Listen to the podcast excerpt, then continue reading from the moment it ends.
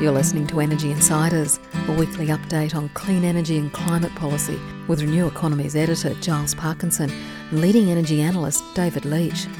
Energy Insiders is brought to you by Solar SolarAy Energy, experts in solar PV, storage and monitoring, and Watt watchers, providing super smart devices to monitor and manage energy use. Hello and welcome to our weekly podcast, and this is episode one of 2018. I hope every one of our listeners has had a great break and um, looking forward to another fantastic and fascinating year in the electricity, clean energy, and I should say now electric vehicle. Um, sectors. Uh, joining me as usual is David Leitch from ITK. David, how are you?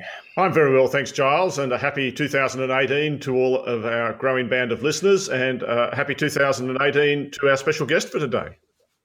Yes, look, um, joining us today is um, Behyad Jafari, the Chief Executive from the Electric Vehicle Council. Um, Behyad, thanks for joining us. I'm very happy to be here, Giles, and Happy New Year to everyone.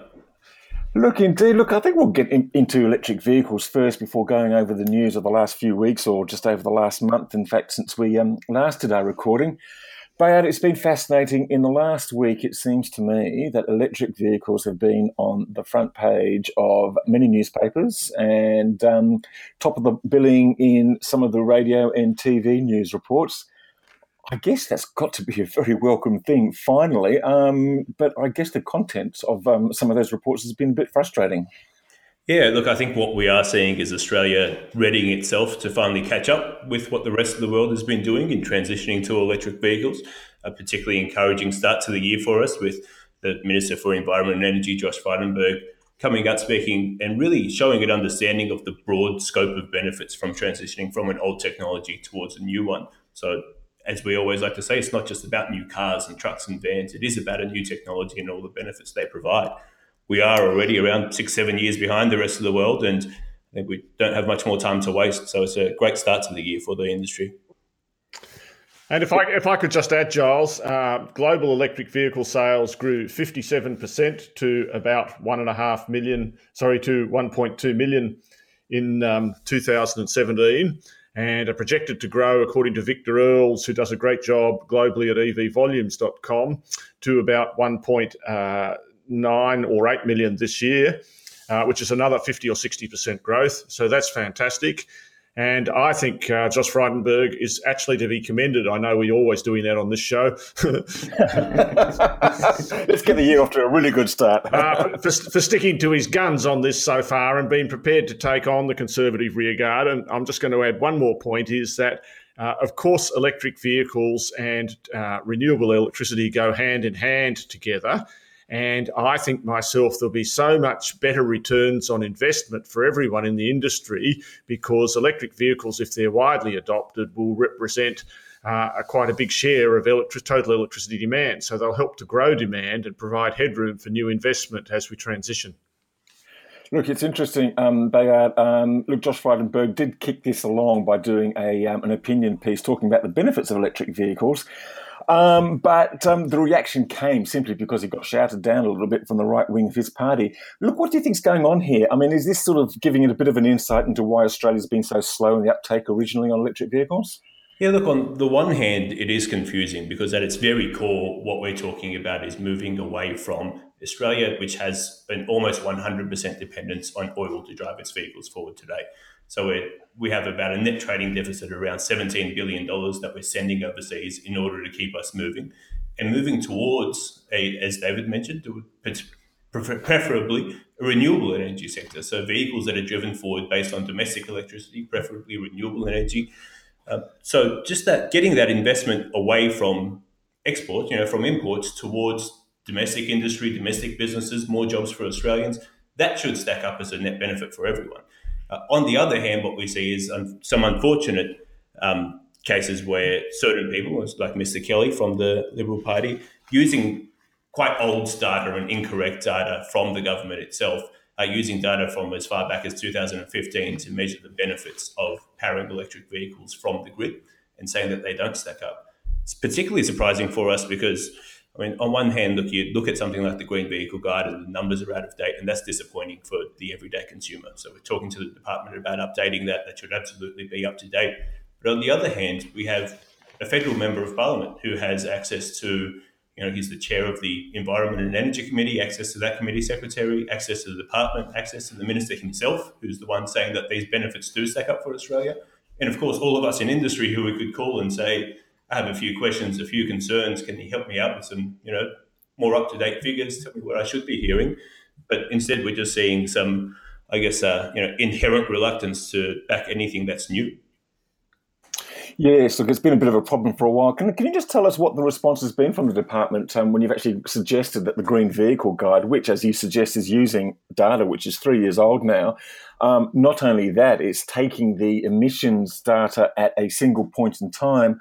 When in fact, if you actually had an electric vehicle, that's probably going to last for 10 years with the current batteries, um, and um, the emissions profile would um, fall over that time.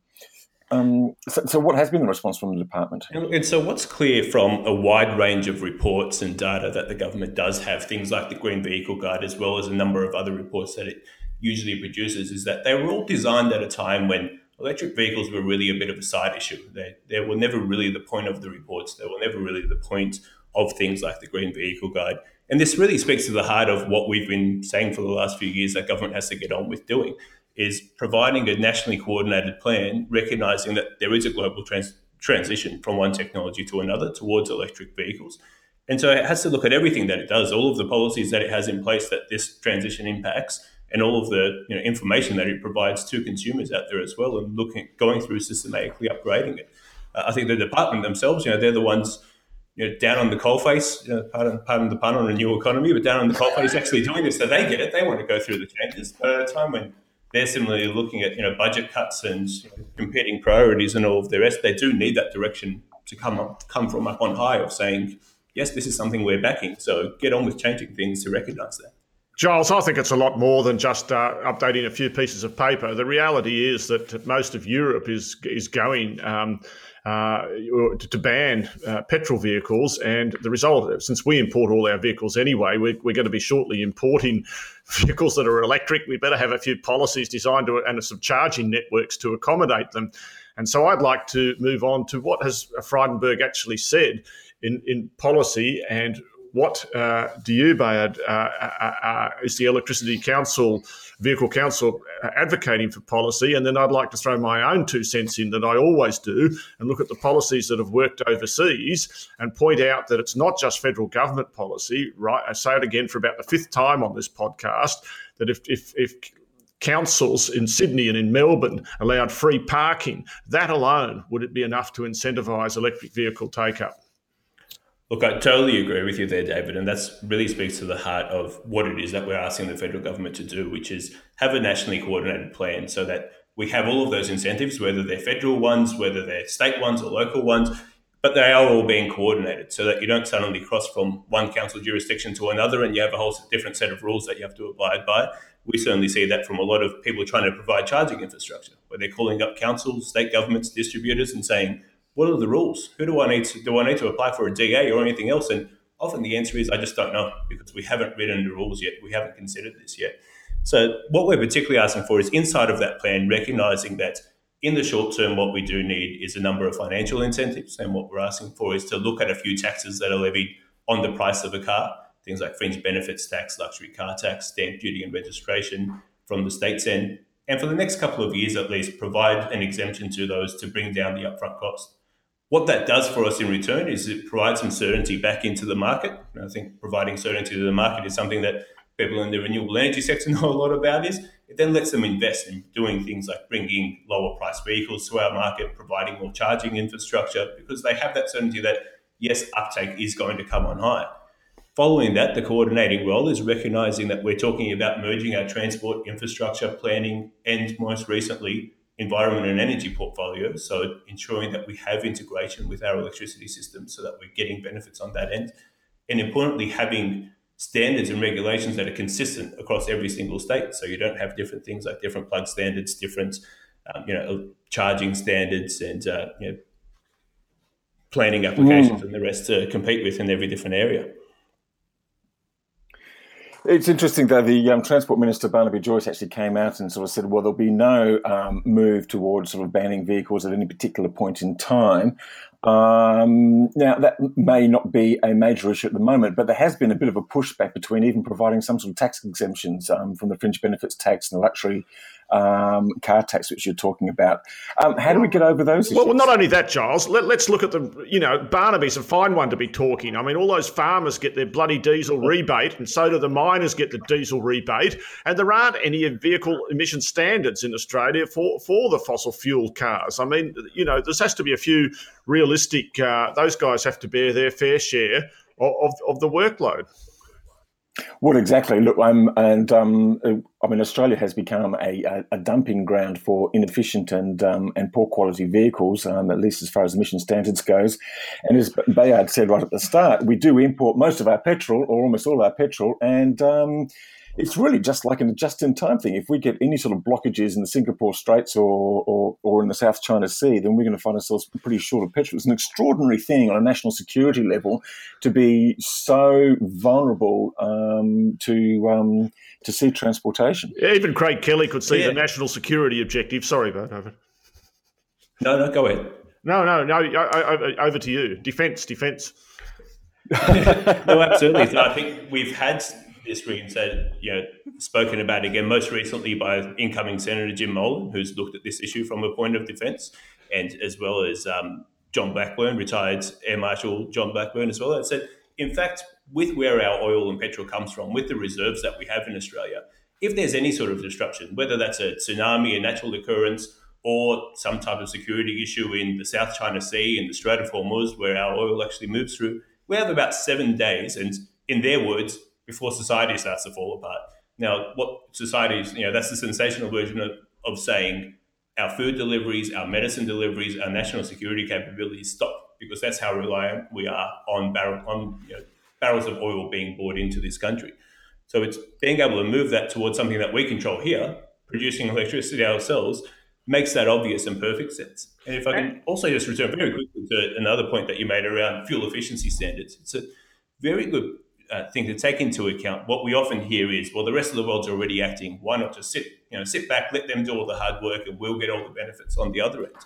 Well, we already see this with petrol and diesel cars that we don't have fuel efficiency standards, standards that mean that uh, that cars sold in our country have to be have to reach a certain level of efficiency. You only need so much petrol in order to go forward.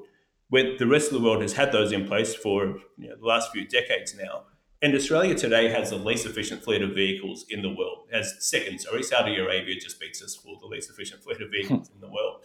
And so we know that until we step in and start directing the market towards a beneficial outcome, we don't just get the benefits. It doesn't just sort of happen onto us.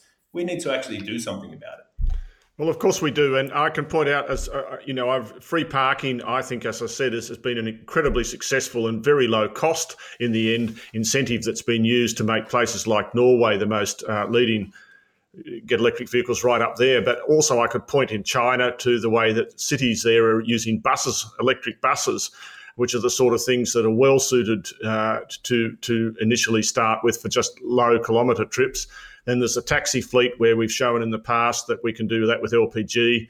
Uh, as as opposed to running on petrol, so I think there are all sorts of programs uh, uh, that we could get going if we just had a will to do it. Behyad, one of the things that has come up is about the um, the fuel um, excise, and um, you know that's used. Um, there's about three or four cents. I can't remember exactly how much it is. Comes out of the um, per litre of petrol to fund road improvements. Um, so one of the topics of discussion is doing a kilometre charge or a or, or, or, a charge that's relates to sort of distance or um, and, and, and the time of use of the vehicle. What's your view on that? Yeah, it's a good. It's closer to around thirty or forty cents that's applied on uh, fuel today. Oh, but it, it's a good point that has been raised a bit more recently because we are you know, seeing some understanding of the emergence of electric vehicles, recognizing that we do need to transition how we tax and pay for our road use as well. I think an important point inside of that is that the Productivity Commission actually reported to the government I believe it was around 2015 that they need to look at this issue of getting towards road pricing because even for just fuel cars, petrol cars, it makes a lot of sense to move towards this new tax. And the government's been sitting on that for quite some time. And now all of a sudden, electric vehicles are being sort of pinpointed as the reason why we need to act. But with that being said, it's certainly look, moving from one form of tax to another just makes a lot of sense because what we do today is essentially charge people a tax on the price of their petrol and then build more roads. And as we get more congestion and more traffic, we build more roads and we build more roads. And someone said to me the other day, building more roads to address congestion is like giving a fat man a bigger pair of pants. It doesn't actually solve the issue that goes into it. Things like road pricing, particularly with newer technology and vehicles, let us do a range of different things. So not just providing a kilometre charge, but actually then starting to look at things like congestion charges. So are you driving in the wrong places at the wrong times and adding to the problems that we have? Are you driving right beside a train line or right beside a public transport corridor? And how can we encourage you to use public transport as, as opposed to your personal vehicle? Or are you driving somewhere where we unfortunately haven't made those investments yet, so you have no other option? So let's not slug you with just as much tax as the people who are doing the wrong thing. So it can actually provide a bit more fairness than what we have at the moment, which is just an equal tax to everyone, no matter where you are, no matter how much we're providing into your roads and public transport today. Mm-hmm. It sounds like a need for a very coordinated national policy, but we're not very good at those, unfortunately. We've seen that in the energy market.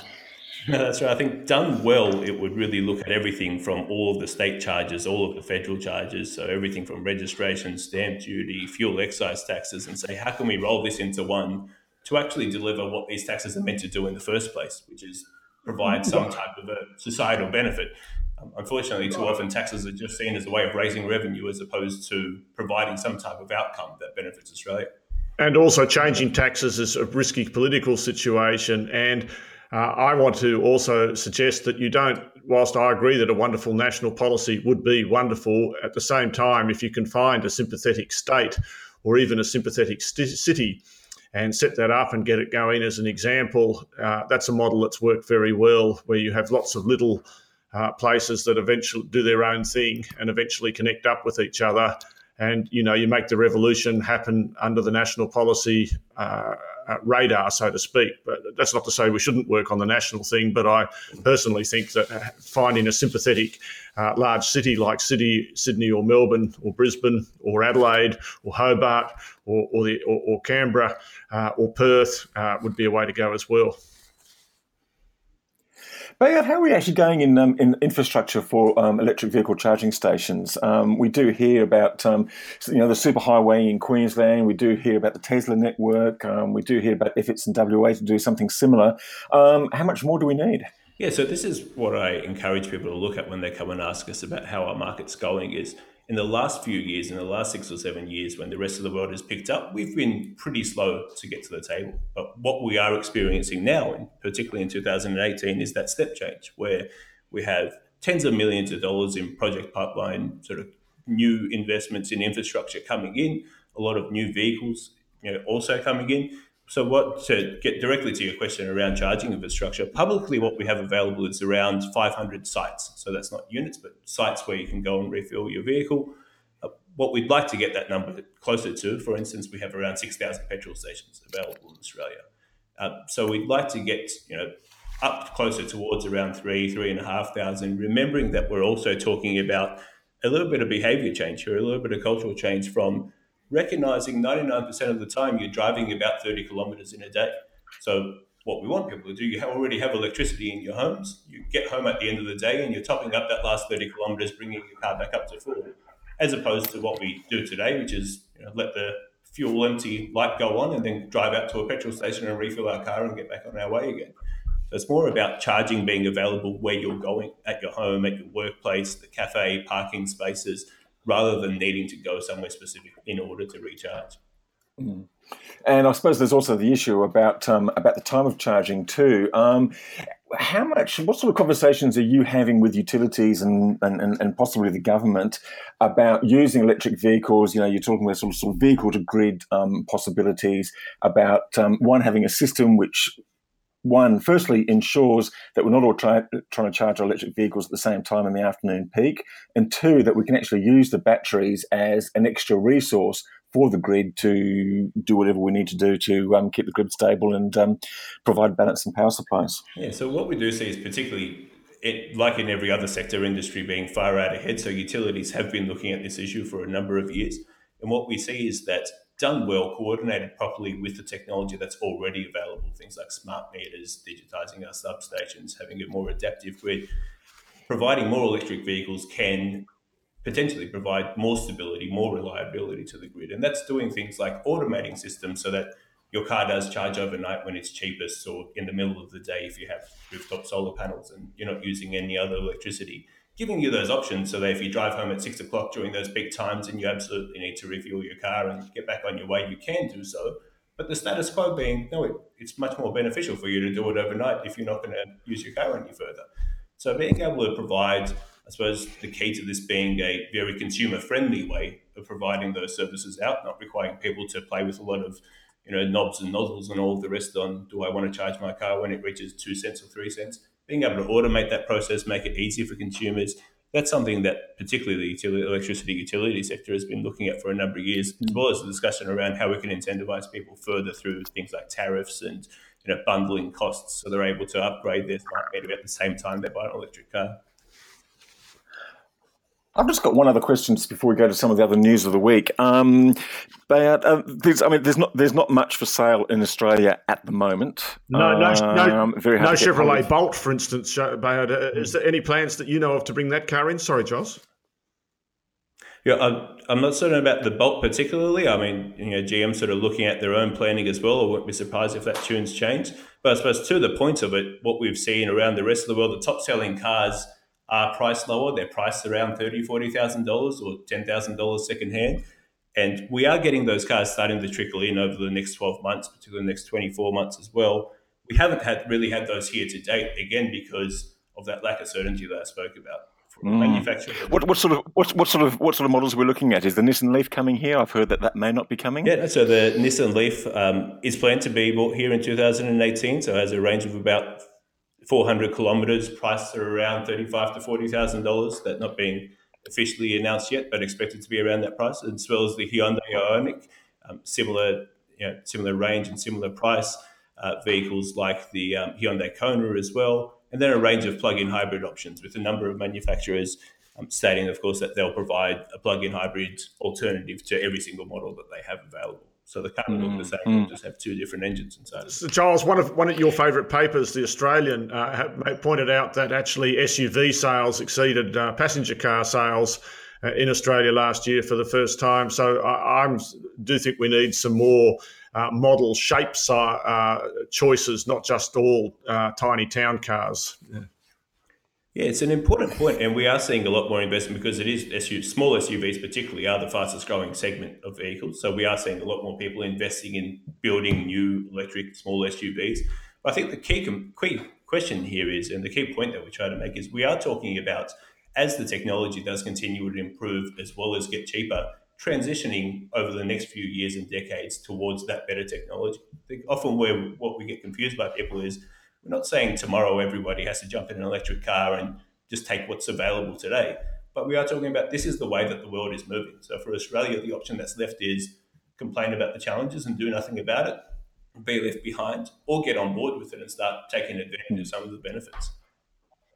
Um, last year, the um, the Stanford University-based uh, futurist Tony Seba um, put out a paper, or a um, or uh, yeah, I think it was a paper, so talking about um, by 2030 you may not own your own vehicle because of electric vehicles, because of automation, because of the shared economy, etc., etc., etc. Or because you've gone um, broke. or because you've gone broke.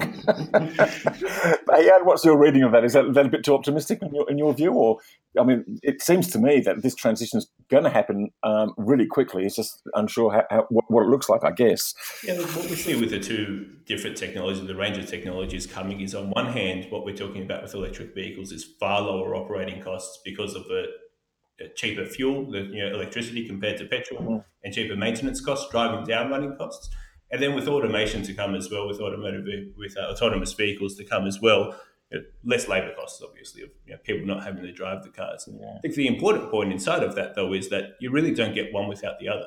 With the rest of the world saying that we're, you know, we're already well on their way to moving towards electric vehicles, they're not going to put their latest, best technology of a super connected, shared autonomous vehicle inside of a petrol or diesel engine. So it's recognizing again Australia for things like shared mobility, so increasing things like you know Ubers and the GoGets and the rest of it that we have in Australia uh, for connected vehicles, and then for autonomous vehicles as well. We're really at that stepping stone right now of what are we doing about electric vehicle charging infrastructure on our roads to enable everything else. Yeah, and, yeah. and, for, and for, those people that don't want to step into an electric vehicle immediately, uh, I, we got an electric bike in this household, and uh, we love it. But anyway, Giles, back to you. No, that's, that's, a very good point, actually. Um, and I, I, do see more and more people um, take, taking that up. In fact, in my local shire, in fact, the um, the parking inspectors are now getting around on electric bikes, which is um, interesting. So, um, so good for them. Hey, look, um, we might actually just sort of move off to the uh, the news of the past week or the past month, as, as the case may be, David. Um, before I go ahead with that, I do want to acknowledge our sponsors, SolarAy Energy and Watt Watchers. They were with us last year. They're back with us in 2018. Buoyed, no doubt, by the increasing numbers of people listening and enjoying our podcast. So we thank them and we thank the listeners. David, um, on the news, look, one of the things about electric vehicles and the transition to it is that if you're going to transition to electric vehicles, it makes an awful lot of sense to have more renewable energy. And maybe that's where some of the blockage lies. The other great project which would benefit um, or would seem pointless without more renewable energy is Snowy Hydro um, 2.0. Um, before we go back into some of the other sort of announcements of the past month, have you got any sort of updated thinking about um, Snowy Hydro? Because the government sure is keen, but they're sure not telling us much about why it would make sense.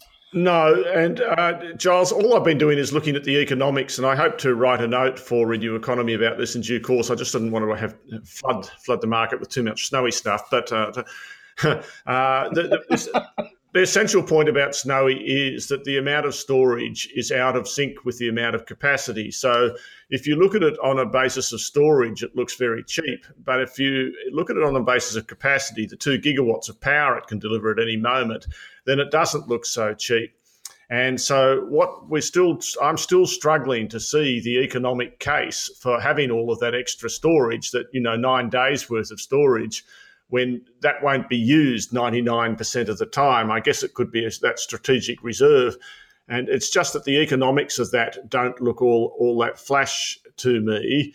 And I look forward to seeing some justification of the 8% IRR that Paul Broad has been talking about from that, because on the, on the basis of looking at the past numbers, you know, operating as a merchant operator, uh, you simply couldn't get there at all.